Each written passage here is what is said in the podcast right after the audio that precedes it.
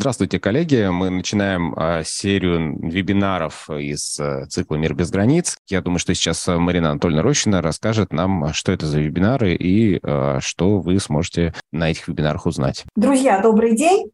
Ну, не секрет, наверное, ни для кого из вас, что незрячие, во-первых, давно уже любят путешествовать, любят всякие разные экскурсии. Еще до того, как начались эти активные разговоры про доступную среду, про какие-то приспособления, вот этот вид, досуга, реабилитации, он существовал, наверное, всегда. По крайней мере, сколько я себя помню, это было.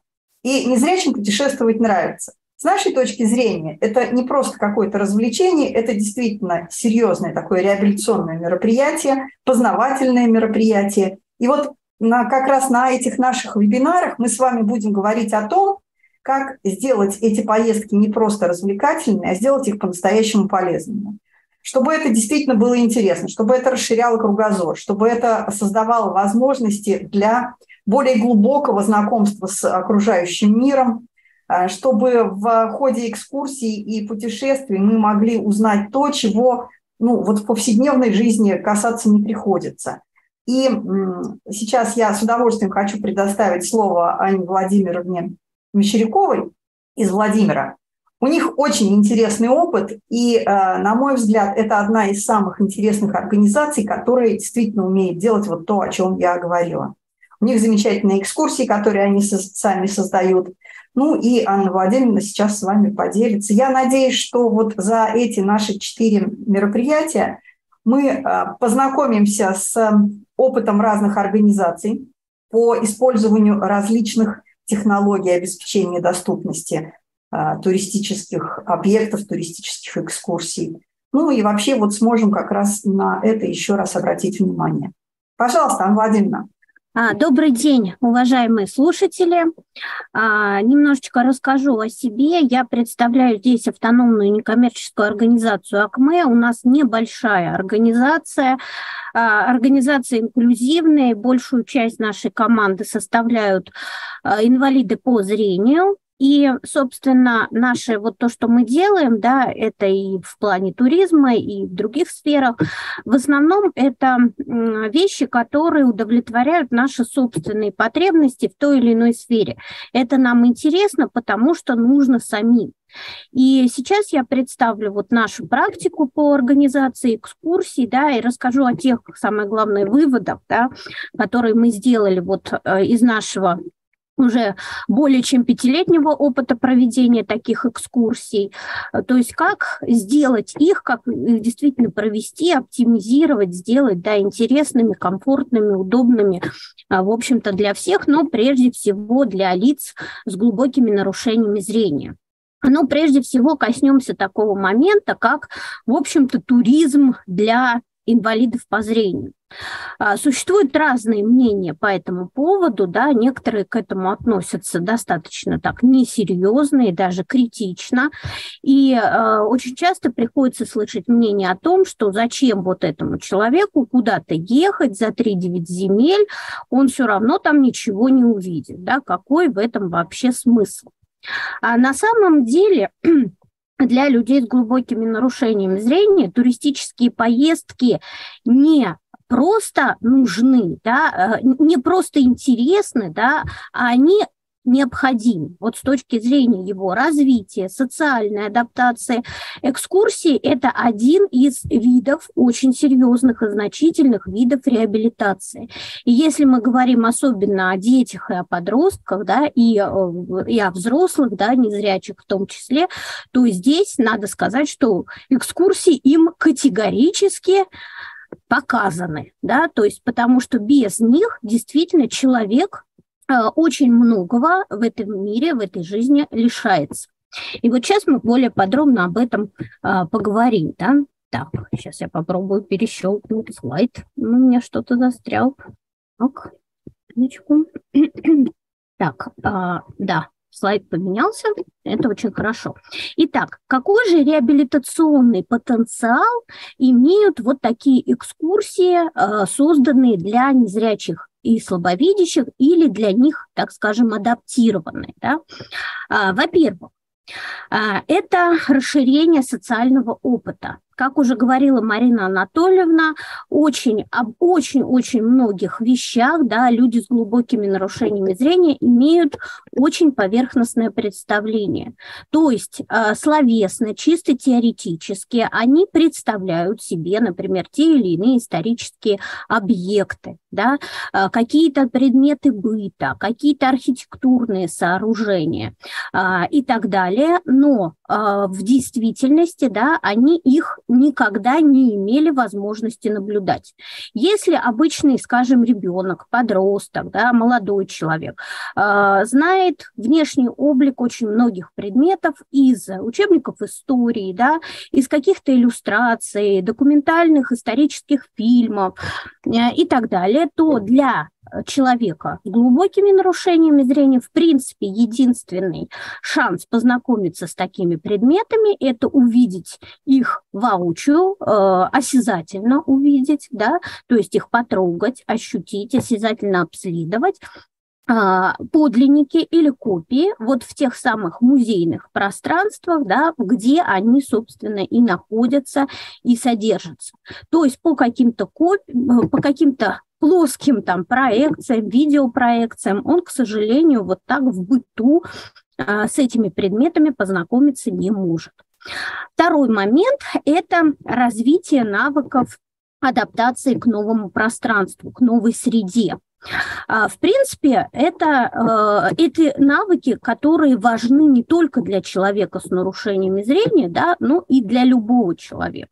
Но, к сожалению, вот у инвалидов по зрению очень редко в жизни встречаются ситуации, да, ну, может быть, не очень редко, но не так часто, да, когда он попадает в новое пространство, и это как раз-таки вызывает очень большие вот трудности, да, поэтому чем чаще мы себя искусственно в это новое пространство выносим, в новую среду, в новые условия, да, тем это больше тренирует нашу способность к вот такой адаптации к новому, да, это очень важный навык, очень важная способность. Чем больше она натренирована, тем человеку легче в повседневной жизни. К сожалению, мы знаем, что очень часто и дети с нарушением зрения замкнуты, да, в такой вот узкой среде, скажем, школы-интерната и собственного жилища, да, собственного там дома, семьи. И взрослые незрячие тоже зачастую замыкаются в своих квартирах, да, поскольку испытывают определенные трудности при передвижении.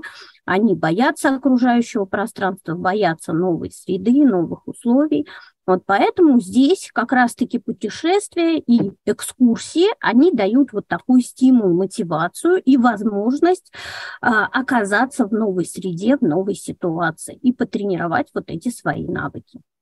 И третий момент – это восполнение дефицита впечатлений.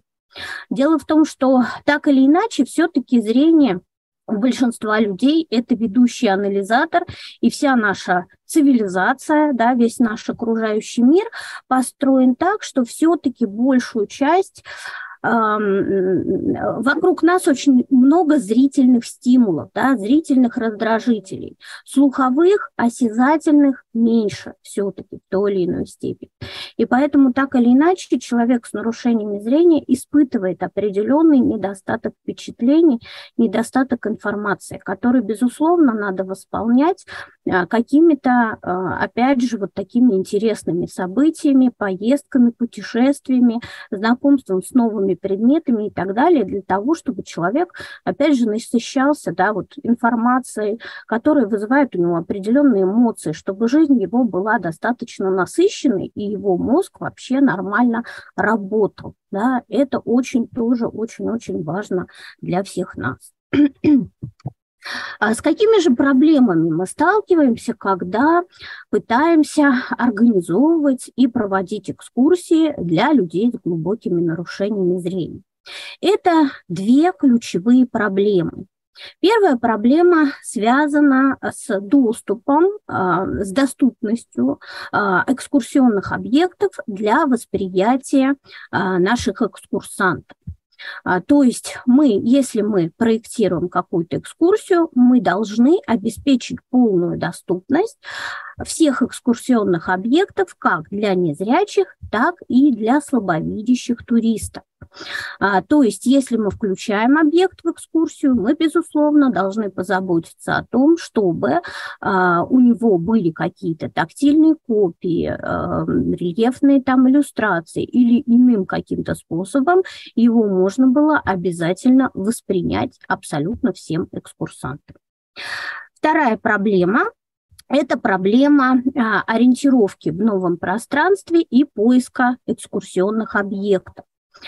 Проблема, в общем-то, связанная, в принципе, да, с особенностями людей с глубокими нарушениями зрения, она, конечно, гораздо шире, потому что возникает она регулярно в повседневной жизни, да, при ориентировке на улицах, в зданиях, на рабочем месте и так далее и тому подобное. В общем-то, любая деятельность, с которой сталкивается незрячий человек, требует ориентировки, да, и есть приемы ориентировки в разных ситуациях, в разных типах пространства и так далее, да, но вот на экскурсиях эта проблема особенно становится очевидной, потому что чаще всего экскурсии, конечно, протекают в каких-то незнакомых для человека местах, иначе зачем-то, в общем-то, он туда и придет, да, то есть это априори попадание в какое-то новое пространство, в котором надо очень быстро суметь сориентироваться, да, что-то найти,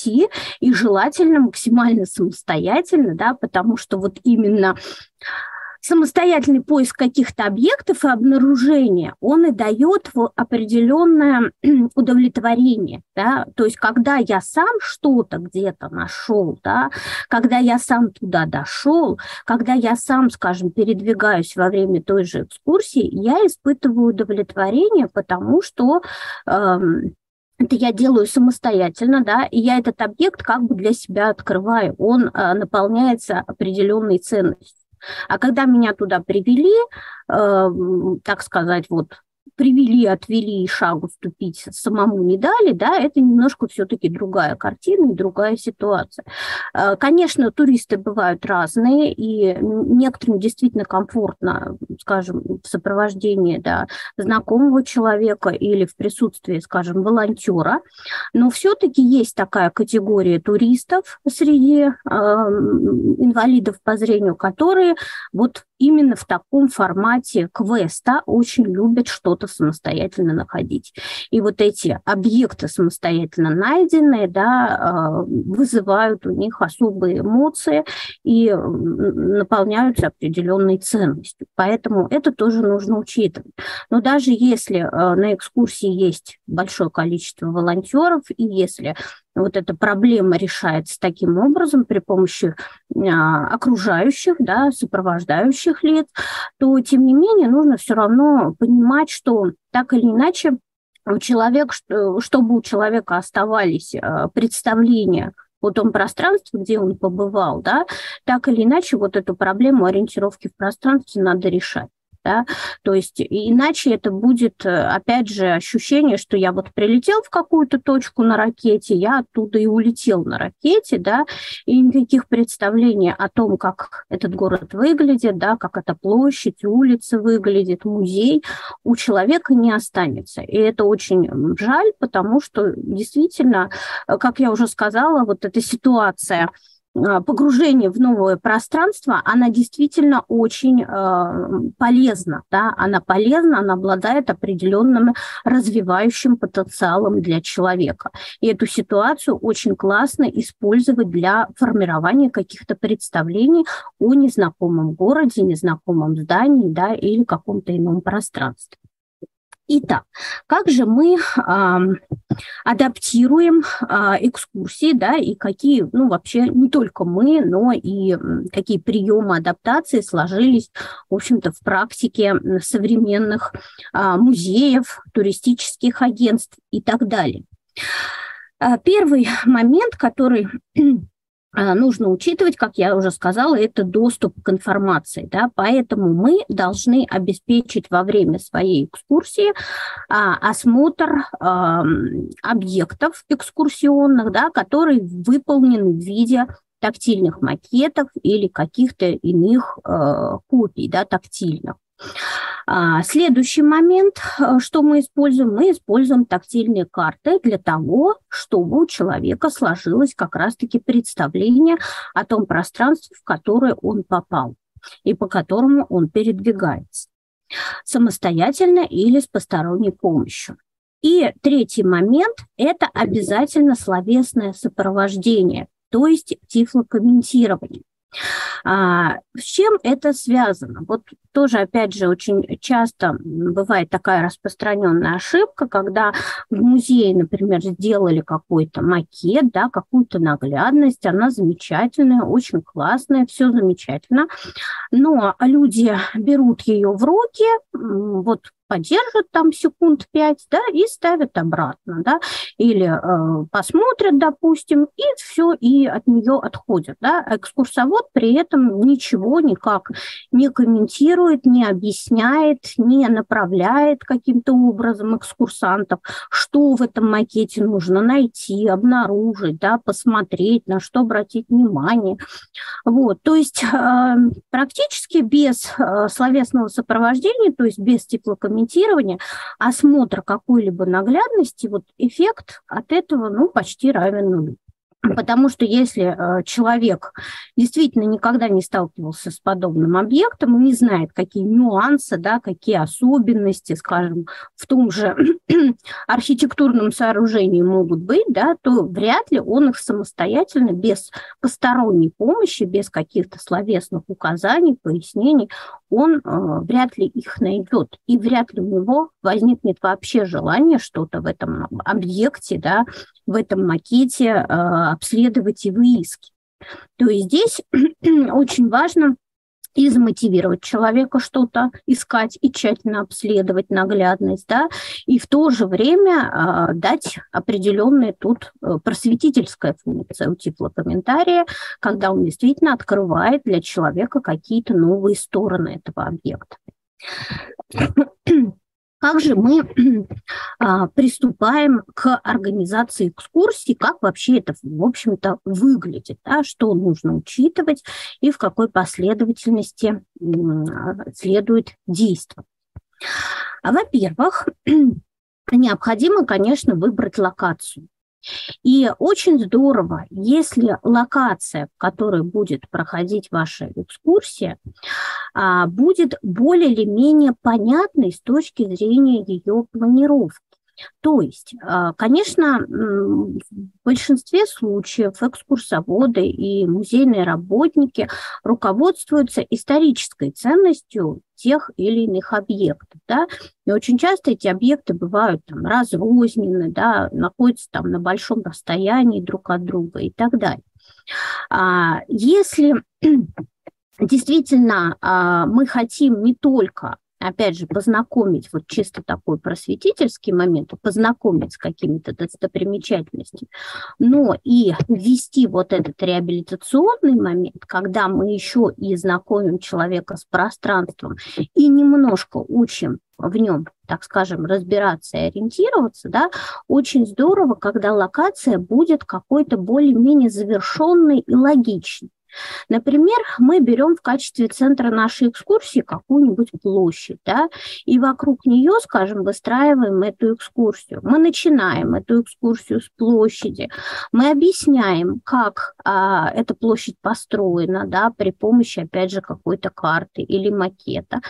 И в процессе наших передвижений мы постоянно, опять же, каким-то образом относительно этой площади ориентируемся, да, постоянно указываем на то, где она, как, в каком месте относительно нее мы находимся, да, как вот те улицы, по которым мы двигаемся, с этой площадью соотносятся. И если это возможно, допустим, в конце опять же на эту площадь, в эту точку возвращаемся. Или, например, если у города есть какая-то очень интересная, там, центральная улица, да, опять же, можно построить эту экскурсию вокруг этой улицы как некоего стержня, да, и опять же постоянно напоминать, говорить о том, что вот как это пространство построено, да, куда, по каким важным точкам мы двигаемся, как вот это с этой улицей центральной все соотносится, да. И это очень здорово, потому что люди в этом случае не просто ходят, а ходят осознанно и действительно себя пытаются построить в сознании карту этого пространства, да, и пытаются себя на этой карте как-то представить, да, позиционировать себя относительно окружающего пространства. Следующий момент – это проектирование маршрута. Что здесь имеется в виду? Сейчас у нас есть прекрасные инструменты Google карты, Яндекс карты. И вот зачастую бывает так, что люди, те же экскурсоводы, они вот просматривают, допустим, карту, строят виртуально вот так вот маршрут, да? Но очень часто маршруты, которые есть в карте, да, и реальные вот эти пути движения, пути исследования, они не всегда совпадают. И для того, чтобы действительно спроектировать логичный и рациональный маршрут для людей с глубокими нарушениями зрения, надо по местности обязательно пройти и посмотреть все подводные камни, все ее особенности. Что имеется в виду? То есть для людей, передвигающихся с тростью, да, или людей, там, передвигающихся при помощи нарушенного зрения. Так или иначе, на улице встречается очень много препятствий. Не стоит от этих препятствий избавляться, да, и пытаться искать пути, где нет вообще ни ступенек, ни переходов через дорогу, ни столбов, ничего такого, да, то есть это не тот случай. Но знать о том, что на пути встречается, да, то есть какие вот эти препятствия, подводные камни, нужно обязательно, потому что когда вы поведете группу, вы должны быть точно осведомлены о том, что вам на пути, собственно, встретится и как это обходить, чтобы вы вовремя, быстро и рационально могли это экскурсантам своим объяснить. Даже вот я бы посоветовала выходить заранее перед каждой экскурсией и местность осматривать, потому что что происходит на наших улицах, это очень непредсказуемо. То есть, например, мы еще вчера ходили и все было хорошо, а сегодня все перекопали. Да? И тут уже нужно видоизменять, варьировать маршрут, а здесь что-то изменили, а здесь что-то поставили, какие-то цепи, какие-то ограждения, еще что-то. И вы должны четко понимать, когда ведете группу, чтобы их своевременно сориентировать. Да? Люди могут спокойно эти препятствия проходить, преодолевать, но нужно очень грамотно и своевременно объяснить, что делать на дороге, да, чтобы избежать, опять же, каких-то неприятных и травмоопасных ситуаций. Следующий момент, очень важный, это оптимизация слухового восприятия. Не надо забывать, что для незрячих и слабовидящих людей во время экскурсии одним из основных анализаторов является слух. Да? И он, я бы сказала, является все-таки ведущим в этой ситуации, потому что осязательную наглядность мы, безусловно, используем, да? Но, как правило, этих макетов определенное количество. А вот слов, сколько мы сообщим, да, сколько мы вообще словесной, слуховой информации выдадим, это во время экскурсии, это вообще очень сложно даже посчитать и как-то нормировать, да, дозировать. Вот. Поэтому надо понимать, что для человека очень важно во время экскурсии хорошо слышать. А когда мы имеем дело с достаточно большой группой, понятно, что люди, стоящие около экскурсовода, слышат лучше, да? Задние ряды слышат гораздо хуже, люди сразу начинают нервничать, раздражаться, да? Пытаться как-то пробиться вперед, и это тоже может вызывать определенные неприятные такие ситуации, а самое главное, что те, кто не услышали, да, им действительно становится обидно и досадно, потому что другого способа как-то воспринять ту информацию, которая есть на экскурсии, у них просто нет. Вот.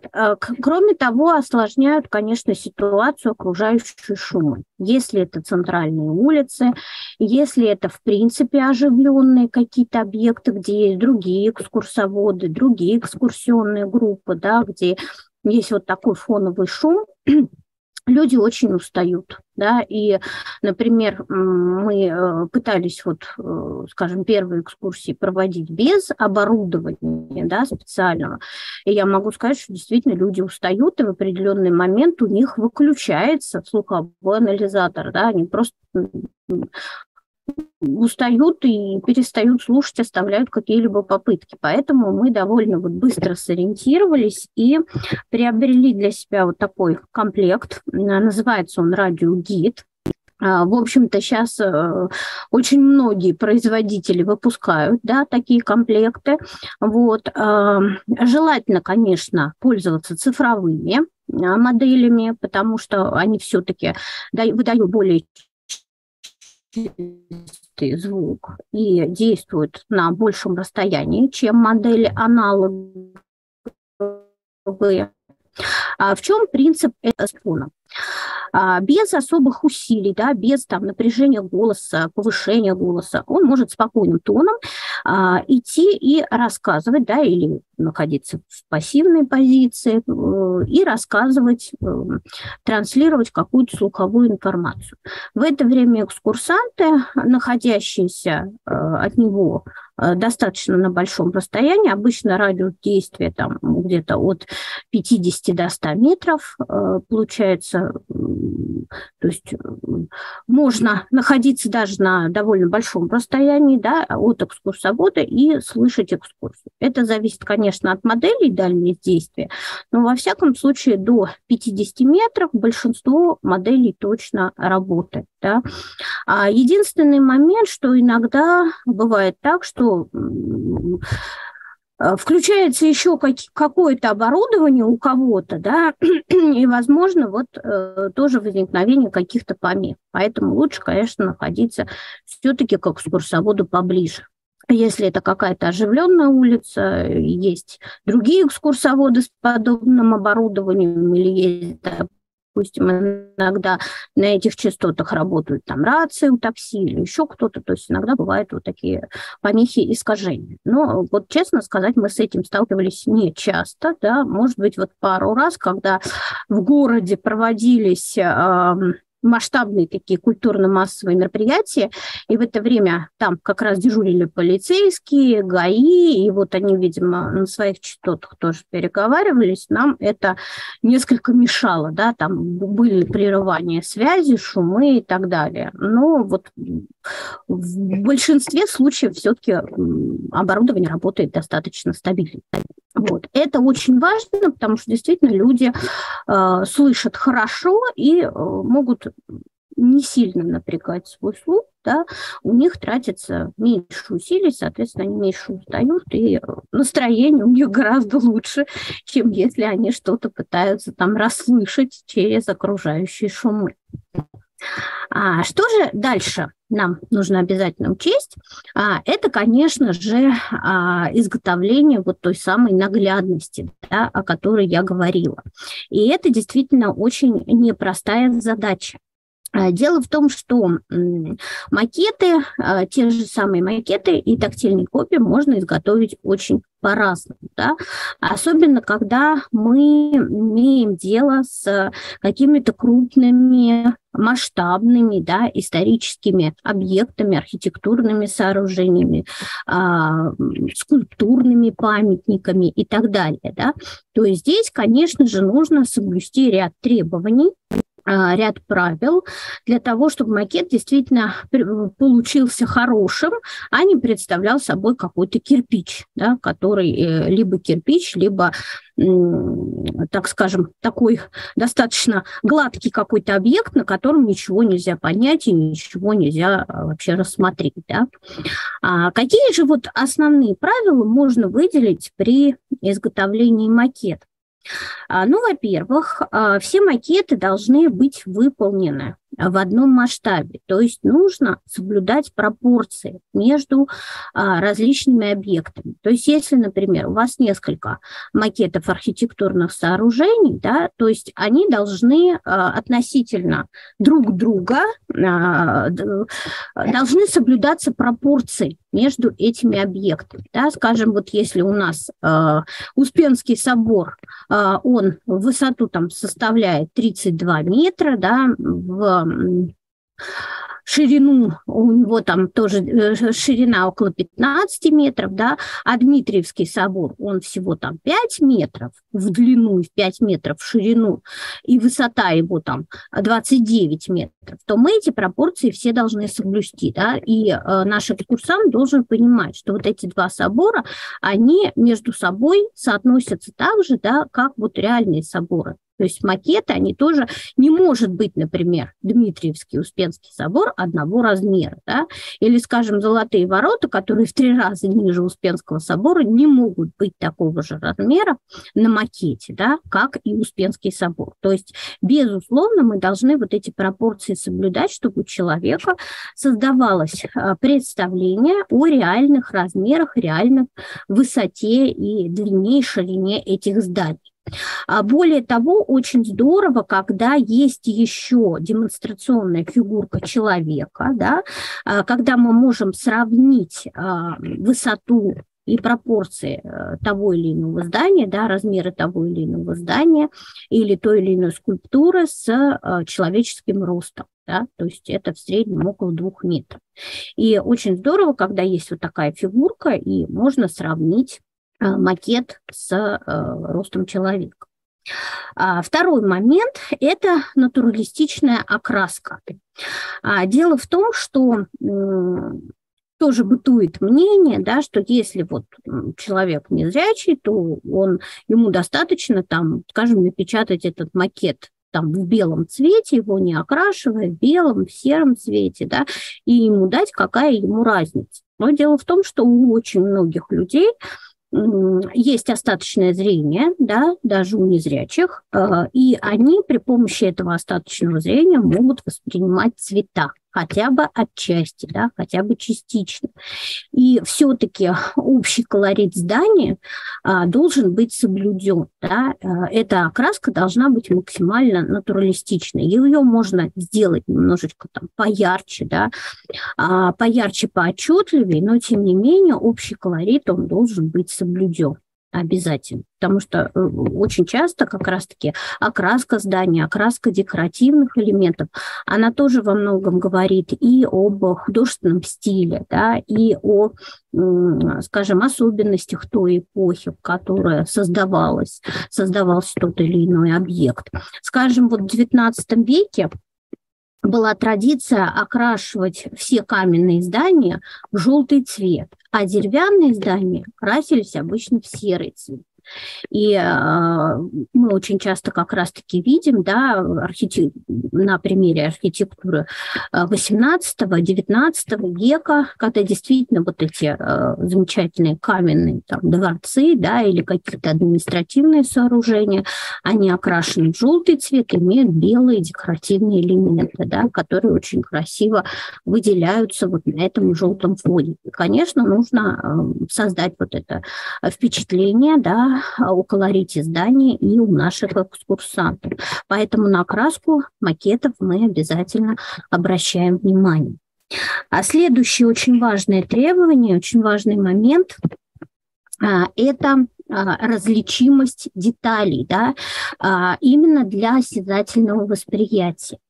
То есть макет должен быть выполнен в таком масштабе, чтобы все значимые детали можно было осязательно воспринять. То есть они должны быть, очень часто их делают даже такими утрированными, да, более выпуклыми, чем если бы мы соблюдали вот реальные масштабы. Да.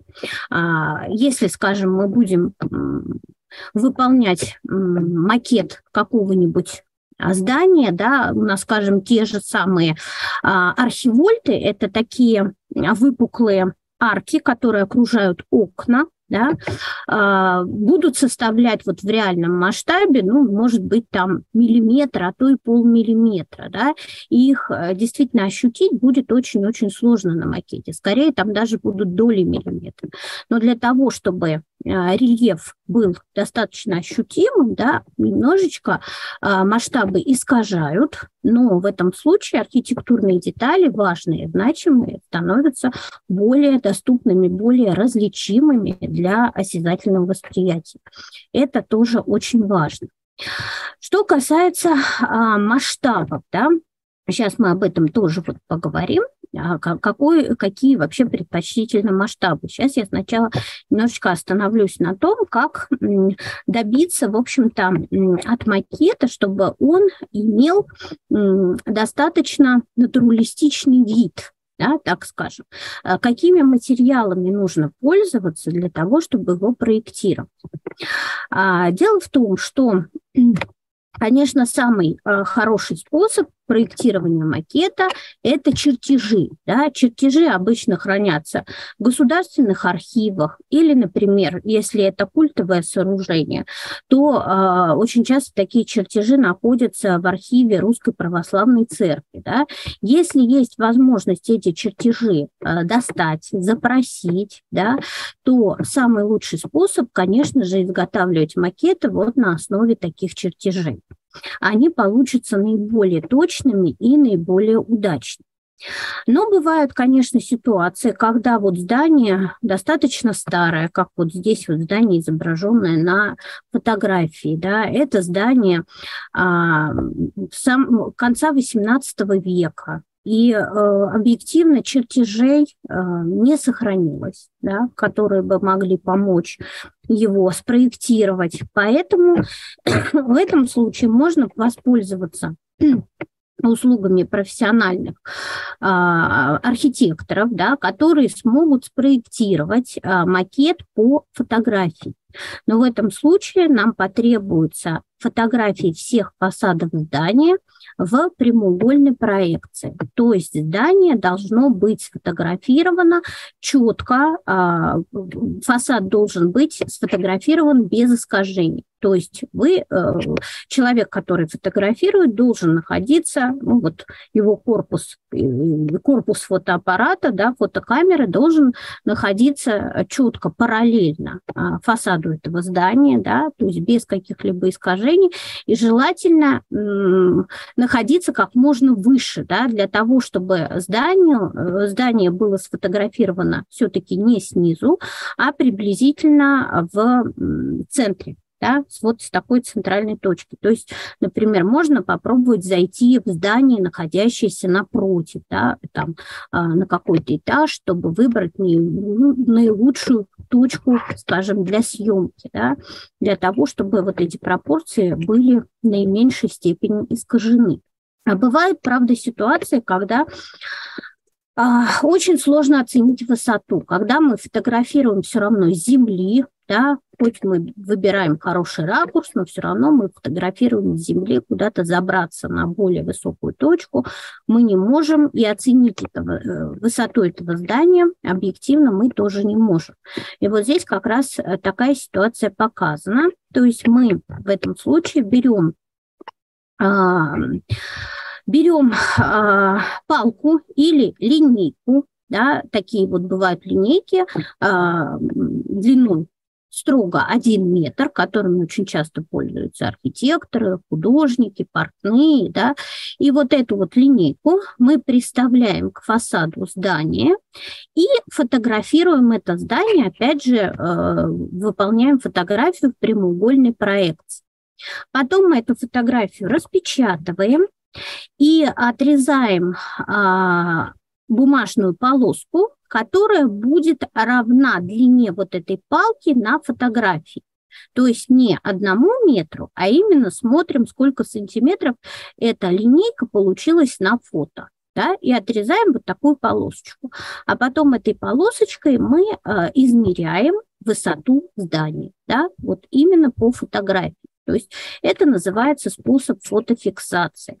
Когда нет других вариантов, да, вот если длину и ширину здания мы все-таки линейкой можем, или метром, или рулеткой, да, или там лазером померить, лазерным инструментом, то высоту очень часто померить не получается. Поэтому вот используется такой способ фотофиксации тоже как вариант.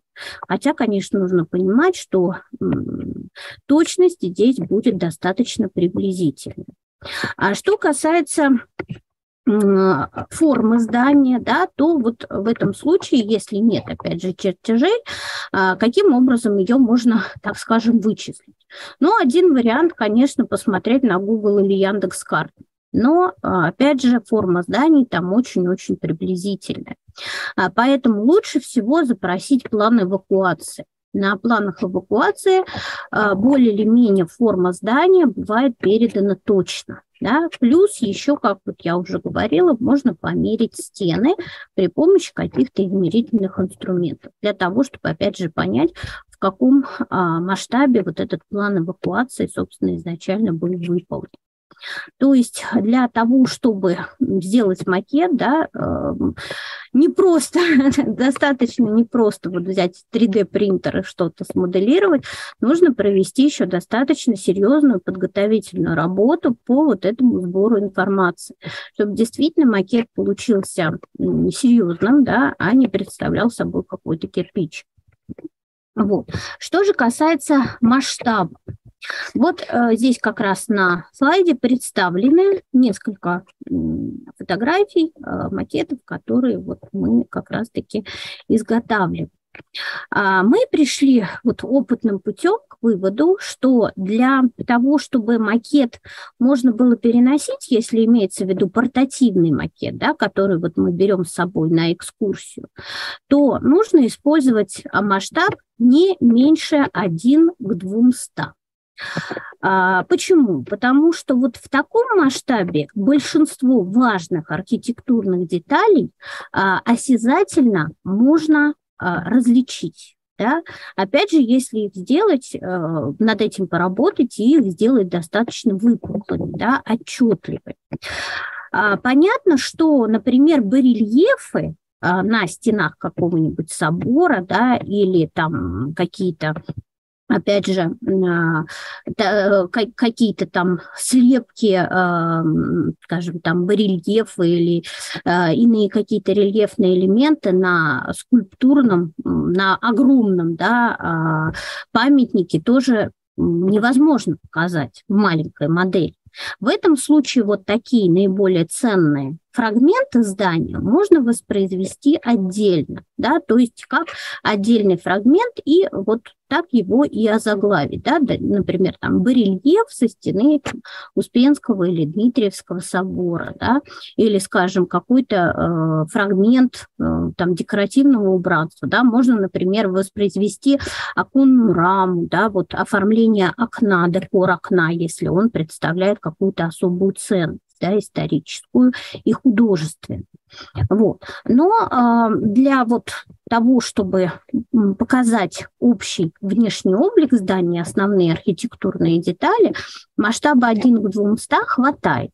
Если это стационарный макет, и он находится где-то в помещении или на улице, но его не планируется куда-то перемещать, то, конечно, лучше выбрать более крупный масштаб.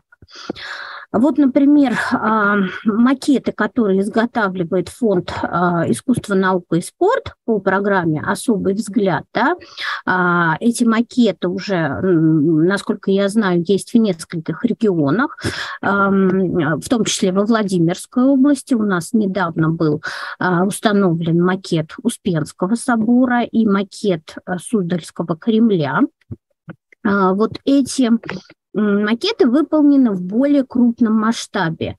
Там идет масштаб, по-моему, 1:50, если я не ошибаюсь.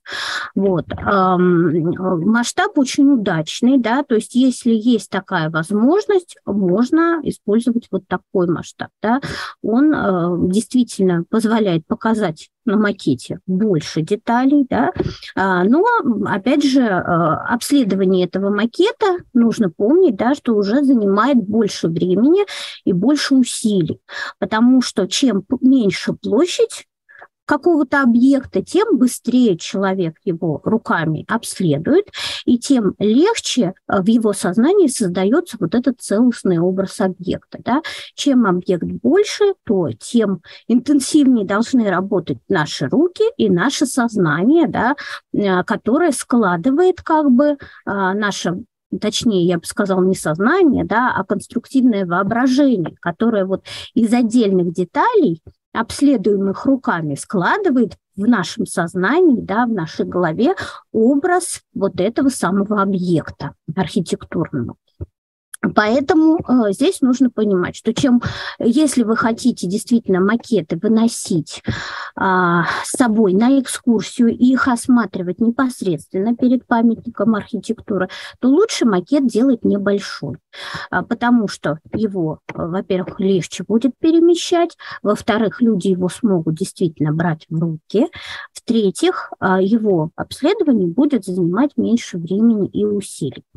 На какие-то архитектурные детали, которые вы не сможете показать в таком масштабе, вы можете обратить внимание просто словесно, да, и отразить эти детали именно в комментариях.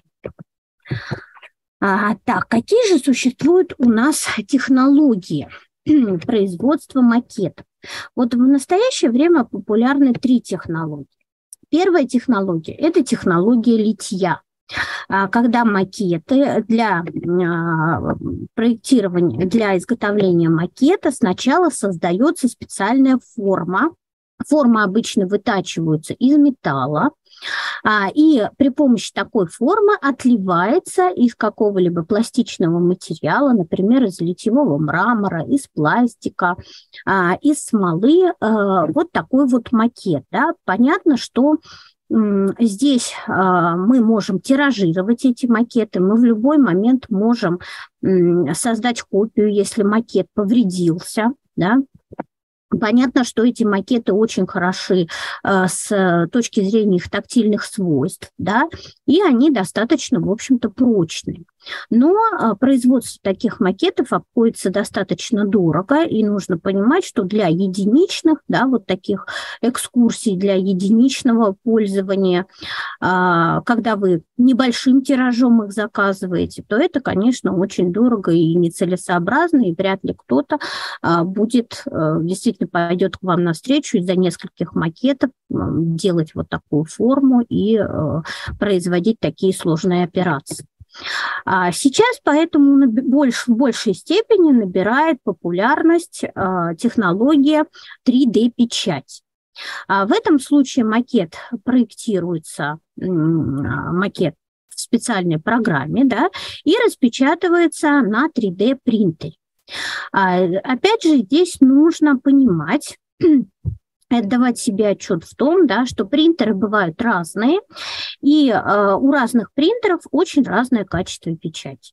Есть, например, принтеры, которые выдают действительно очень такие вот с тактильной точки зрения очень качественные, красивые макеты, которые приятно трогать, да, и приятно с ними работать. Есть принтеры, которые выдают модели с какими-то шероховатостями, зазубринами и так далее, да, которые требуют еще дополнительной обработки. Вот это тоже нужно понимать. Но, конечно, как бы не идеален был принтер, лучше, когда этот макет еще затем подвергается тоже определенной обработке. Вообще в хороших макетных мастерских макеты шпаклюют и затем покрывают краской, да, чтобы придать им такую натуралистичную окраску. И вот здесь вы видите как раз макет, который вот после печати, да, был еще вот таким образом обработан. И, наконец, еще одна технология. Это технология более дешевая, но более трудоемкая. Это технология сборки, да, когда макет изначально проектируется как вот настоящее здание. То есть это, его проектируют не как монолит, вот как в первом и во втором случае, да, а его проектируют именно как такую сборную конструкцию, да, где стены, окна, изначально крыша, элементы крыши, проектируется все отдельно. И потом все это вырезается частично из оргстекла, частично мелкие детали печатаются на 3D-принтере, и потом все это собирается и склеивается как самое настоящее здание. Да? То есть с точки зрения материалов это получается дешевле, но технология более трудоемкая и требует, как говорится, большего профессионализма. Существуют также еще нюансы с точки зрения формы зданий.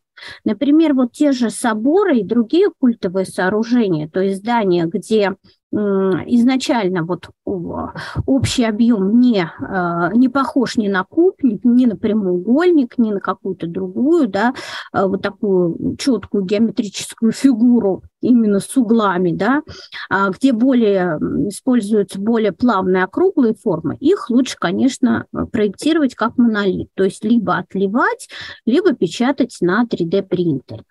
А если же мы имеем дело с какими-то такими формами более, так скажем, правильными, да, похожими там на параллелепипед, на куб, на какие-то другие геометрические тела с большим количеством углов, то здесь можно, в принципе, как раз-таки воспользоваться и технологией сборки, да, потому что изначально форма здания более простая, ее проще передать вот в таком материале при помощи такой технологии.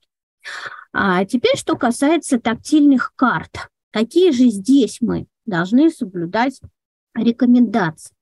Ну, во-первых, нужно помнить, что при создании тактильной карты мы должны обязательно подвергать окружающее пространство схематизации, да?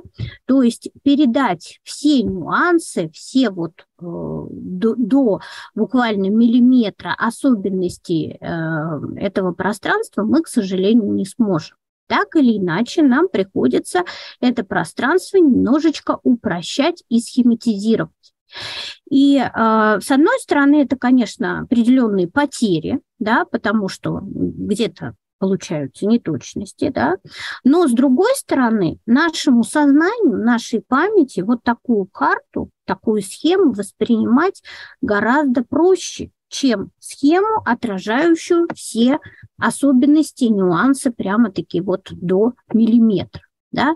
То есть наше сознание тоже работает так, что оно упрощает и схематизирует объекты, которые оно воспринимает. Поэтому, например, если мы откроем ту же географическую карту и попробуем ее там, или Google, Яндекс карт, да, и попробуем ее там во всех нюансах запомнить, вряд ли это вообще-то человеку обычному удастся. Так или иначе, наше сознание упрощает и схематизирует.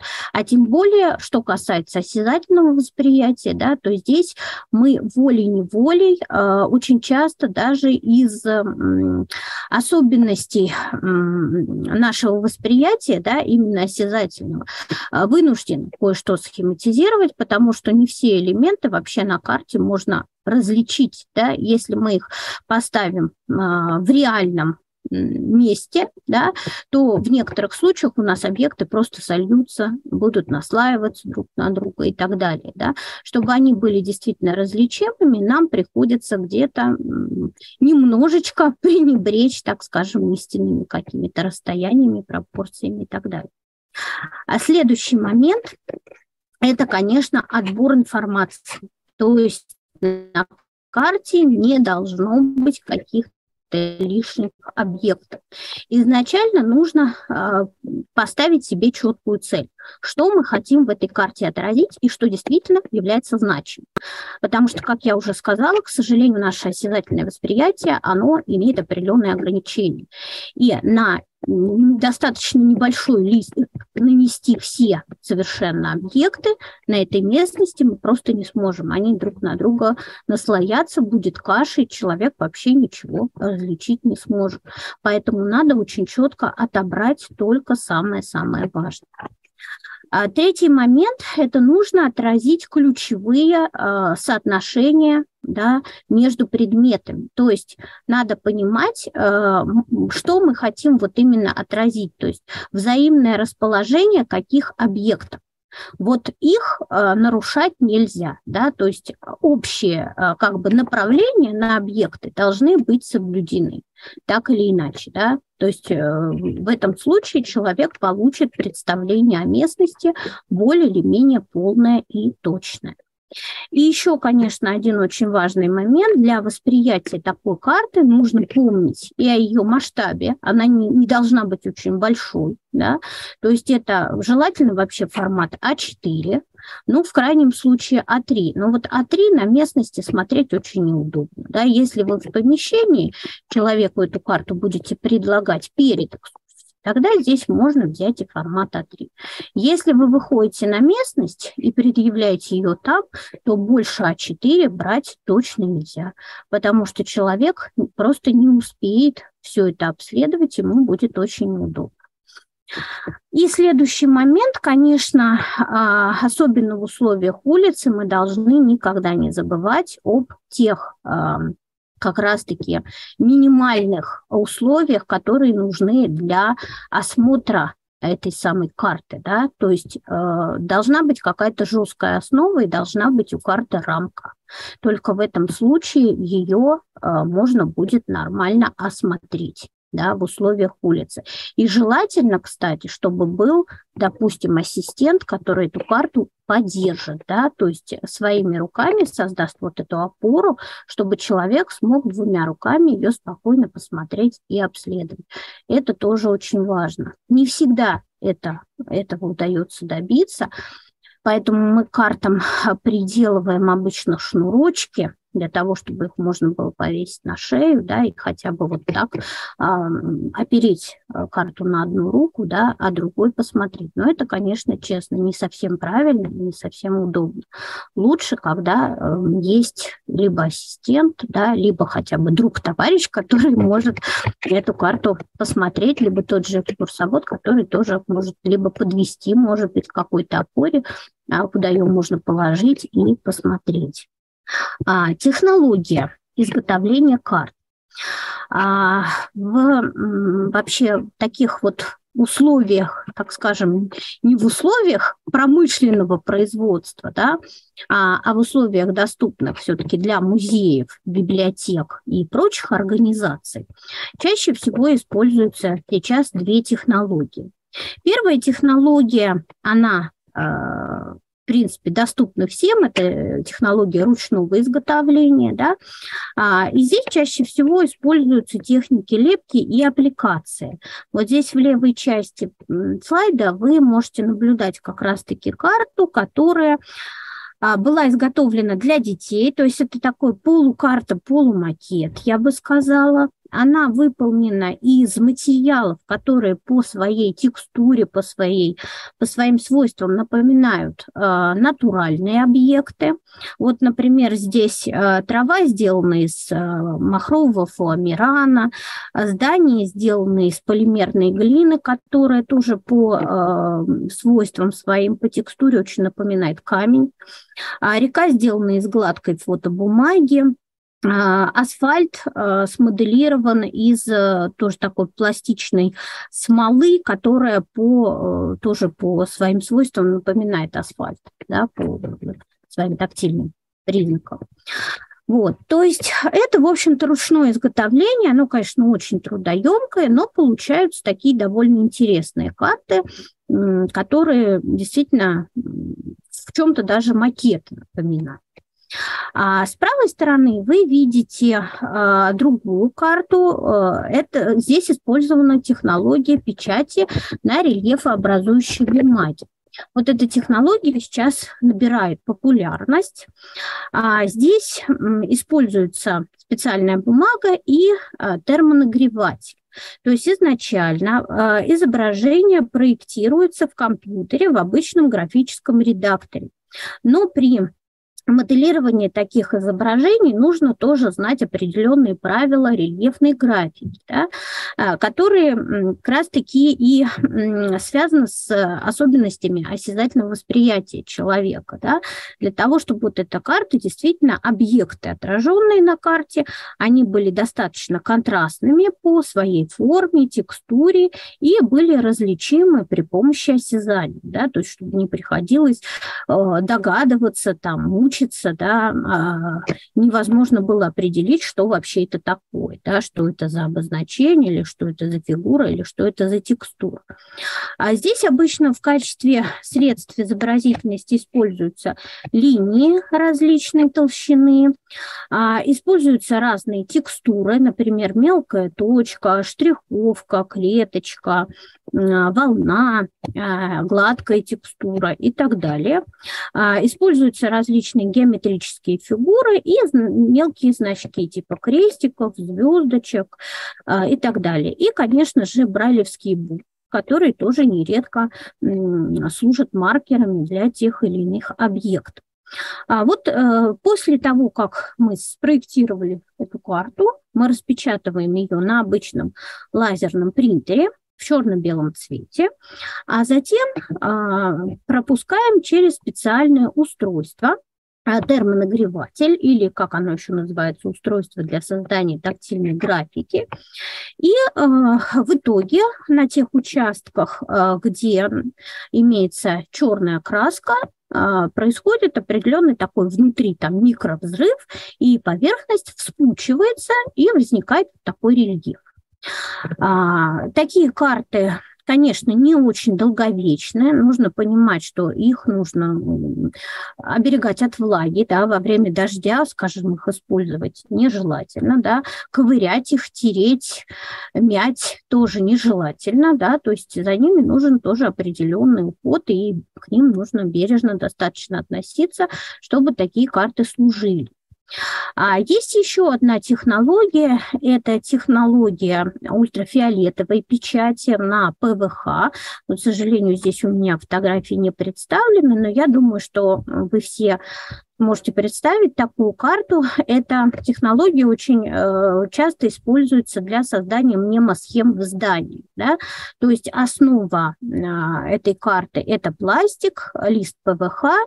На нем изображаются в цвете тот или иной объект или местность, да, и потом рельефными, черными, красными, зелеными чернилами наносятся какие-либо обозначения. Да. Это, опять же, как и в рельефной графике, вот на представленной здесь карте, используются здесь линии, геометрические фигуры, стрелки, брайлевские буквы, да, в качестве вот таких обозначений. То есть такие карты, конечно, более долговечны, вот, но стоимость их достаточно высока, и оборудование, конечно, для их производства есть далеко не в каждой организации. Да? То есть если оно у вас есть, то это, конечно, замечательно, и можно вот такие карты изготавливать.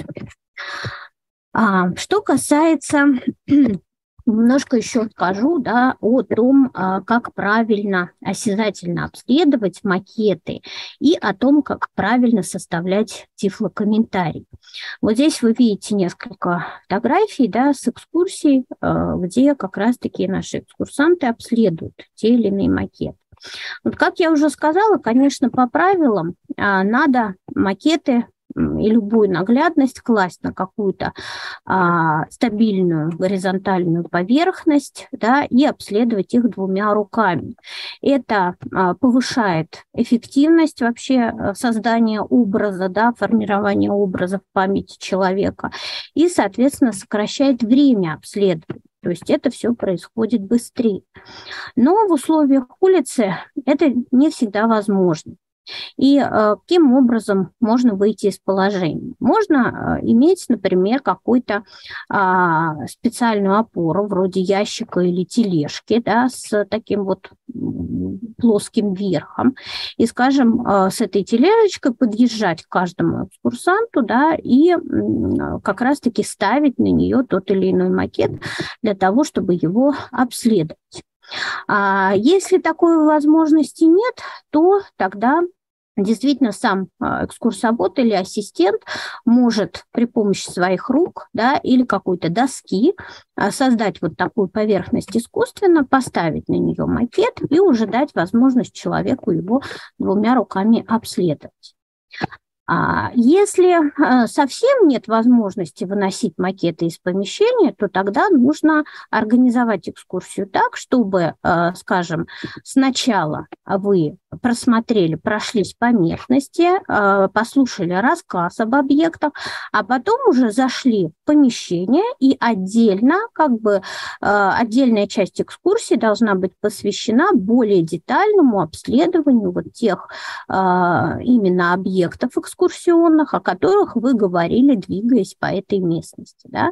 То есть как бы в этом случае экскурсия делится, получается, на две части. Да? Вот. Либо наоборот, сначала рассказать о исторических объектах, показать их макеты, а затем пройтись по местности. Ну вот, честно говоря, из практики мне больше нравится все-таки вариант второй, да, и очень часто, кстати, бывает так, что люди вот сначала прошлись и даже на местности посмотрели макеты, послушали экскурсию, а потом говорят, что а давайте мы вот еще в помещении, мы хотим еще раз эти макеты посмотреть и еще раз какие-то детали для себя выделить. Да? И действительно, такой вот даже повторный осмотр, он тоже бывает людям очень полезен, и они действительно прям сами обращаются с такой просьбой. Так, что касается тифлокомментариев, да, то есть тоже вот я здесь выделила несколько таких рекомендаций, правил, как его можно хорошо составить. Ну, во-первых, надо сказать, что сегодня существуют разные подходы, в принципе, к расположению тифлокомментариев в тексте экскурсии, да, есть, например, мнение о том, что сначала нужно подвести человека к экспонату, да, или к какому-то экскурсионному объекту, там, памятнику, архитектурному сооружению, и сначала отдельно вот именно транслировать ему тифлокомментарий для того, чтобы он наряду со всеми экскурсантами, да, наряду со зрячими людьми мог этот объект себе представить, да, а уже потом рассказывать какие-то исторические факты, то есть уже транслировать тот текст, который рассчитан на всех людей, на стандартного рядового экскурсанта. Вот.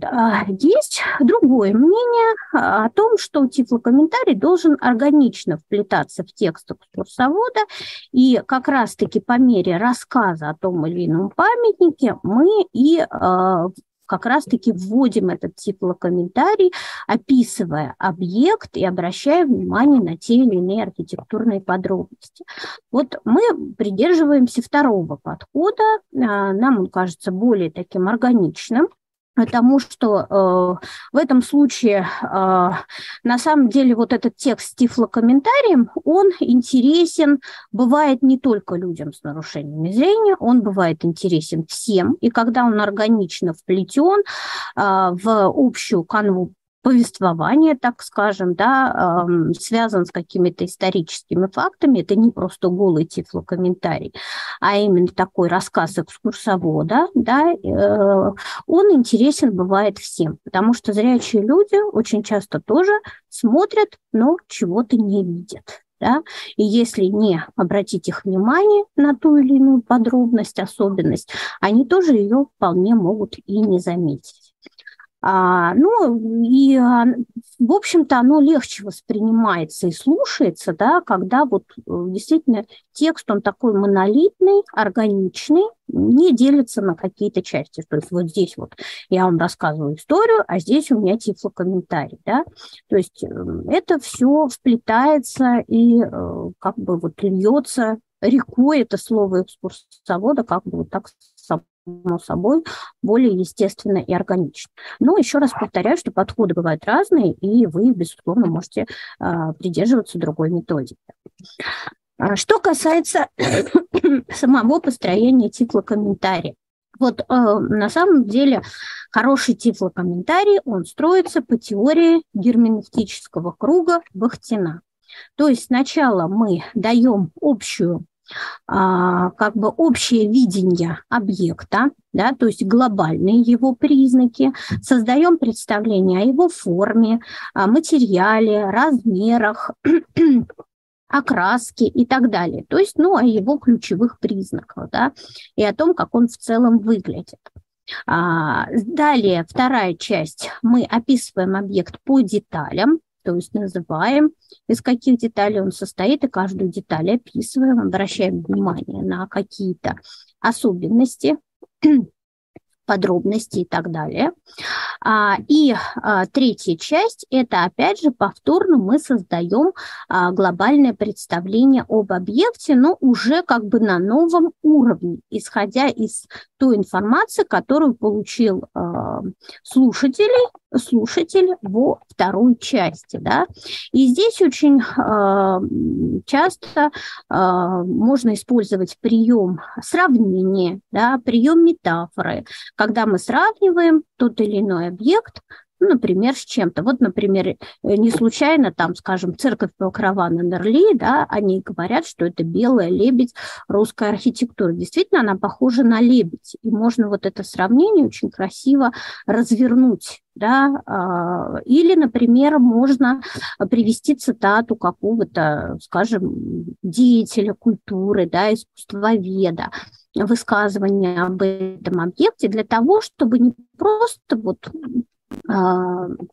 так скажем, создать, не просто, так скажем, очертить, да, этот объект внешне, но и какую-то субъективную оценку внести, да, субъективную, эмоциональную, образную, для того, чтобы у человека не просто вот внешний облик объекта, да, объект появился перед глазами, но и появилось какое-то эмоциональное отношение к нему, какое-то впечатление, да, этот тифлокомментарий вызвал. То есть можно вот в конце именно закруглить свой тифлокомментарий вот каким-то сравнением, метафором, высказыванием и так далее. Да? Вот. Анна Владимировна, тут вот пишут в чате нам, что у вас какое-то окно защиты от веб угроз. Да. Чуть-чуть закрывает презентацию, если есть возможность, ну, как бы либо сейчас закрыть, либо что-то еще. Вот, у нас ведь будет возможность людям направить эту презентацию. Да, конечно, я думаю, что... А запись тоже будет, вот, на всякий случай. И время на вопросы тоже останется. Да, можете пока написать в чат, если у вас есть такая возможность. Немного, я сейчас расскажу. Вот, и потом мы еще дадим возможность, если... задавать вопросы, конечно. Так, и, значит, что касается последовательности именно обследования самих объектов, да, хорошо, когда тифлокомментарий следует за взглядом или рукой нашего туриста, да, экскурсанта. То есть существует... Тоже, опять же, в тифлопедагогике были разработаны очень интересные алгоритмы осязательного обследования.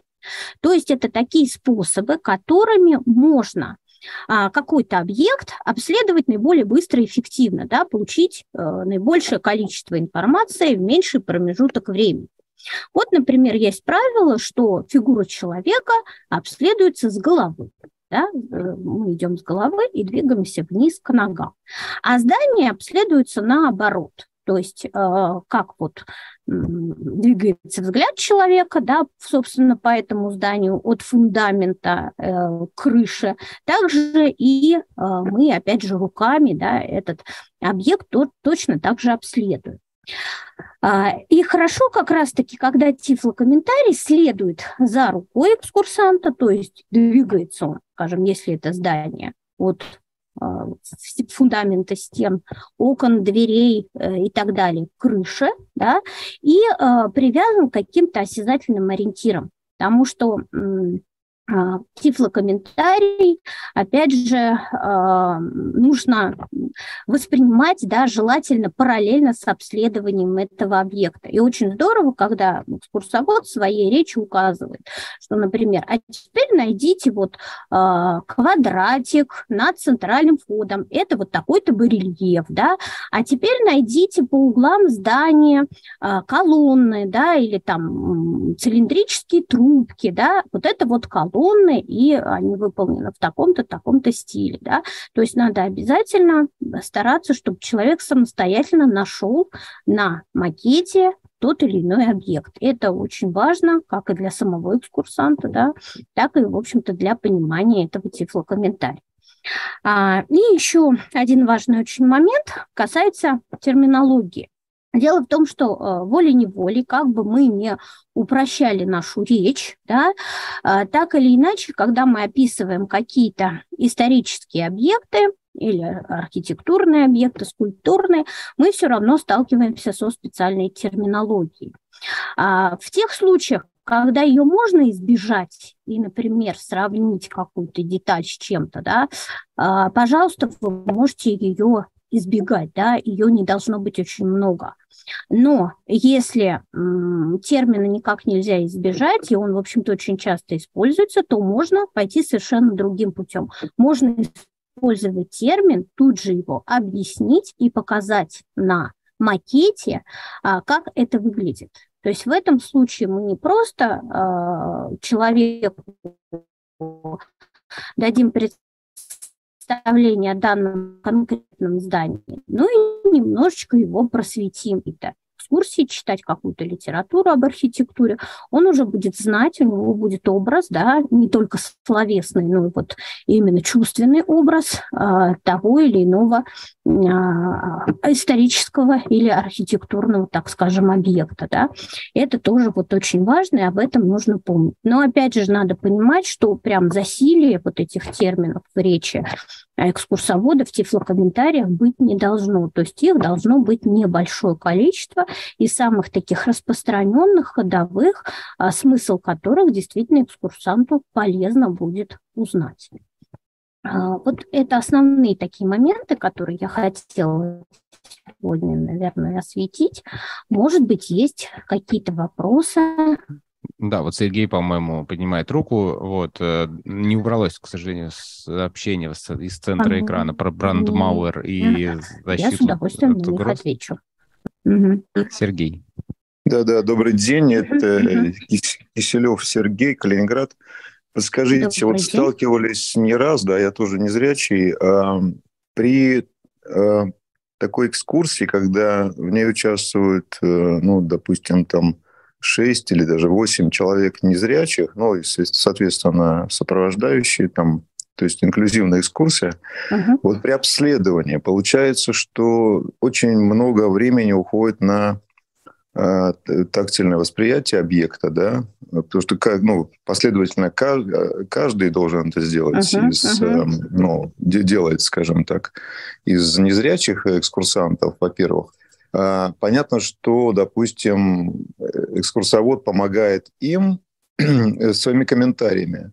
Но получается, что, во-первых, это долго, да, а во-вторых, экскурсовод, ну, он уже не в слово повторяет все 8 раз, например, для 8 экскурсантов, да.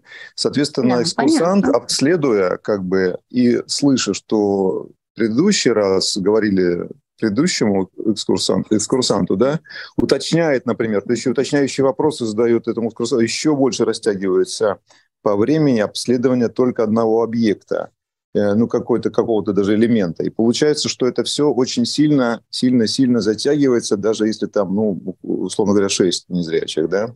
Это первый вопрос, как это вот построить наилучшим образом. И второй, понятно, что при экскурсии такой инклюзивной, да, где участвуют и зрячие, и незрячие, например, есть какие-то ландшафтные истории, да, когда мы выходим на берег чего-то там или на какую-то высоту, и вот перед нами открывается некий пейзаж, некий вот ландшафт. Как в этом случае делать тифлоописание для того, чтобы люди незрячие восприняли, ну, с глубоким нарушением зрения, как вы говорите, восприняли вот это все, ну, поняли, как это все. И как тогда в этом случае сделать тифло, ну, вот как называется, тактильное, ну, как, схему, да? Наглядность. Макет, извините, слово. Спасибо. Ну, что касается первого вопроса, да, действительно, при обследовании, конечно, хорошо бы иметь на каждого экскурсанта, да, свою тактильную копию, и чтобы времени, чтобы они с этим материалом действовали, так скажем, одновременно. Да. Чаще всего это, конечно, по экономическим причинам невозможно. Да. Макет бывает там один, максимум два какого-то объекта. Поэтому всегда закладываем больше времени, и, конечно, стараемся, чтобы группы были оптимальные. Конечно, размер группы – это 5-6 человек. Все-таки 7-8 – это уже многовато. Да? Поэтому надо понимать, что это растянется действительно надолго.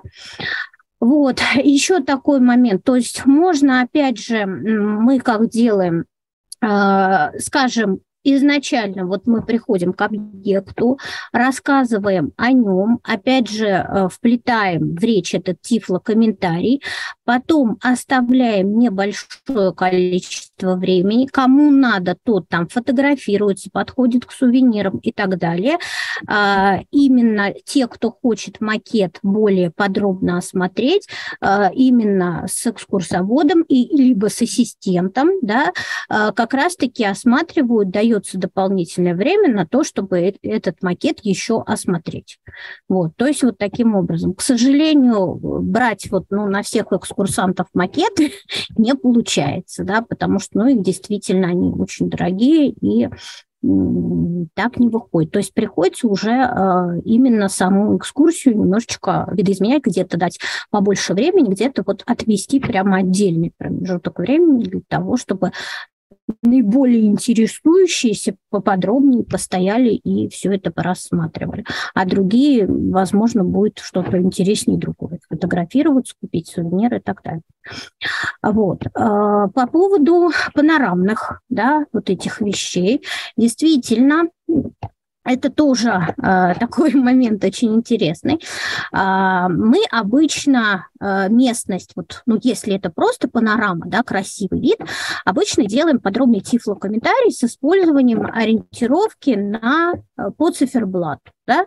То есть, допустим, мы, если это какая-то смотровая площадка, там газ, и мы рассказываем, скажем, от нас там на 9 часов находится вот это, да, и стараемся словесно максимально передать особенности, да, вот этой местности, этого красивого вида, там на 12 часов то-то, на там 2 часа то-то, там на 4 часа то-то, да, вот. Если это действительно какой-то еще и необычный ландшафт с точки зрения его строения, то, конечно, сделать макет было бы очень здорово. Вот, например, у нас есть макет Патриаршего сада, это такой террасный сад в виде чаши, который спускается по склону Спасского холма.